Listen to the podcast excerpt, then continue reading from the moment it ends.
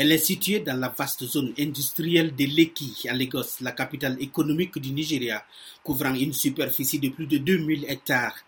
La raffinerie de Dangote est considérée comme la plus grande raffinerie à train unique au monde, avec une capacité de production de 650 000 barils par jour.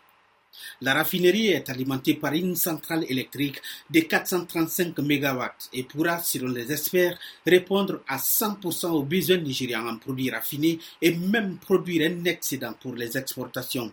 Les Nigérians que nous avons rencontrés s'en félicitent. C'est une nouvelle qu'il faut accueillir positivement.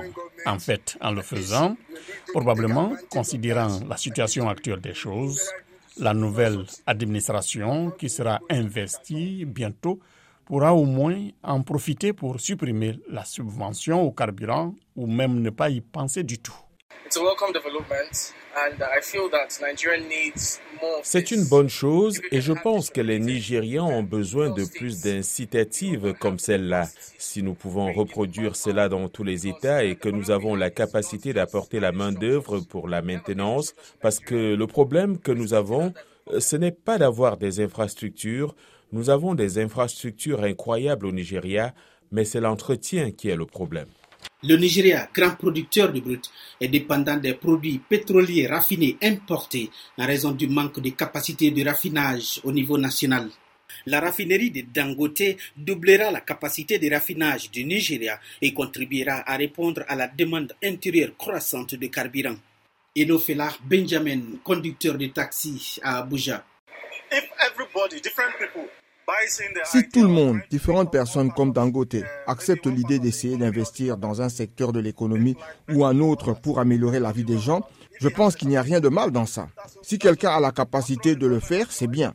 Après tout, le gouvernement a été incapable de faire ce qu'il devait faire il y a longtemps. Donc, il sent qu'il peut investir et faire des profits, mais à long terme, les Nigérians en profiteront également. Je ne pense pas que cela soit une mauvaise idée. En plus des milliers d'emplois directs qui seront créés, la raffinerie de Dangote et le complexe pétrochimique devraient générer environ 100 000 opportunités d'emplois indirects, contribuant ainsi à la croissance économique et au marché du travail du Nigeria. Bakari Elemo, économiste.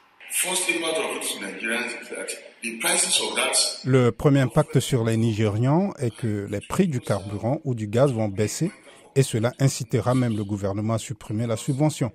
Parce que depuis plus d'une décennie, le Nigeria importe du carburant raffiné et cela va aussi aider à générer des revenus supplémentaires pour le gouvernement. Le Nigeria importe actuellement plus de 70% de ses produits pétroliers raffinés, ce qui en fait l'un des plus grands importateurs de pétrole raffiné en Afrique.